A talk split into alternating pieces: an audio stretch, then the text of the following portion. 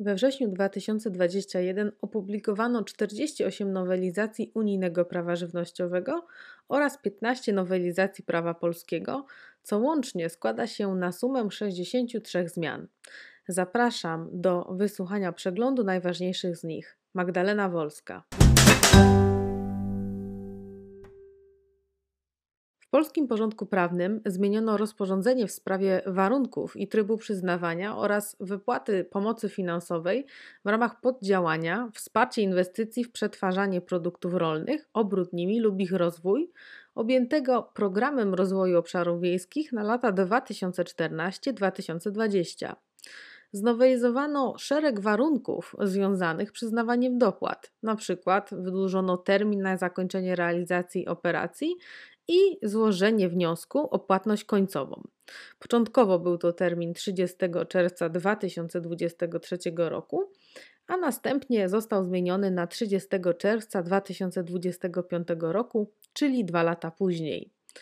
Do tego samego dnia przedłużono możliwość wyrażenia przez agencję zgody na zakończenie realizacji operacji lub złożenie wniosku o płatność końcową po upływie niektórych ustawowych terminów.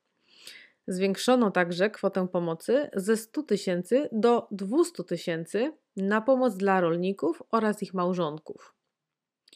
Ze względu na trudne warunki klimatyczne panujące w Polsce, szczególnie istotne znaczenie dla rolnictwa ma ogłoszenie planu przeciwdziałania skutkom suszy. Określa on takie kwestie jak m.in. możliwość powiększania dyspozycyjnych zasobów naturalnych, czyli na przykład naturalnej retencji, retencji zbiornikowej oraz konkretne propozycje budowy urządzeń wodnych. Sformułowano także propozycje działań na obszarach rolnych oraz zurbanizowanych, na przykład poprzez rozszczelnianie powierzchni nieprzepuszczalnych. Jak co miesiąc w prawie unijnym okazały się aktualizacje dotyczące sytuacji epidemiologicznej w przypadku afrykańskiego pomoru świń oraz wysoce zjadliwej grypy ptaków.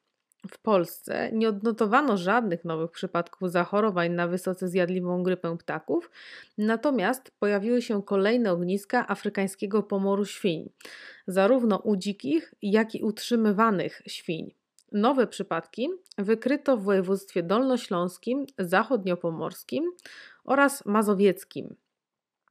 Pozostając w tematyce chorób zakaźnych zwierząt, należy mieć na uwadze zmianę wzoru świadectwa zdrowia dla przemieszczeń przesyłek produktów ubocznych pochodzenia zwierzęcego z obszarów objętych ograniczeniami ustanowionych w celu zapobiegania niektórym chorobom umieszczonym w odpowiednim wykazie oraz ich zwalczania. Zmiana dotyczy dokumentów handlowych i świadectw zdrowia.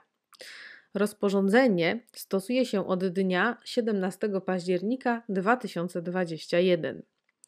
Doprecyzowano także przepisy w odniesieniu do wymagań w zakresie zdrowia zwierząt dotyczących przemieszczania zwierząt lądowych i jaj wylęgowych. Obecnie na przykład e, przepisy te mają mieć zastosowanie wyłącznie do zwierząt dzikich należących do gatunków umieszczonych w wykazie w odniesieniu do każdej konkretnej choroby zgodnie z odpowiednimi przepisami.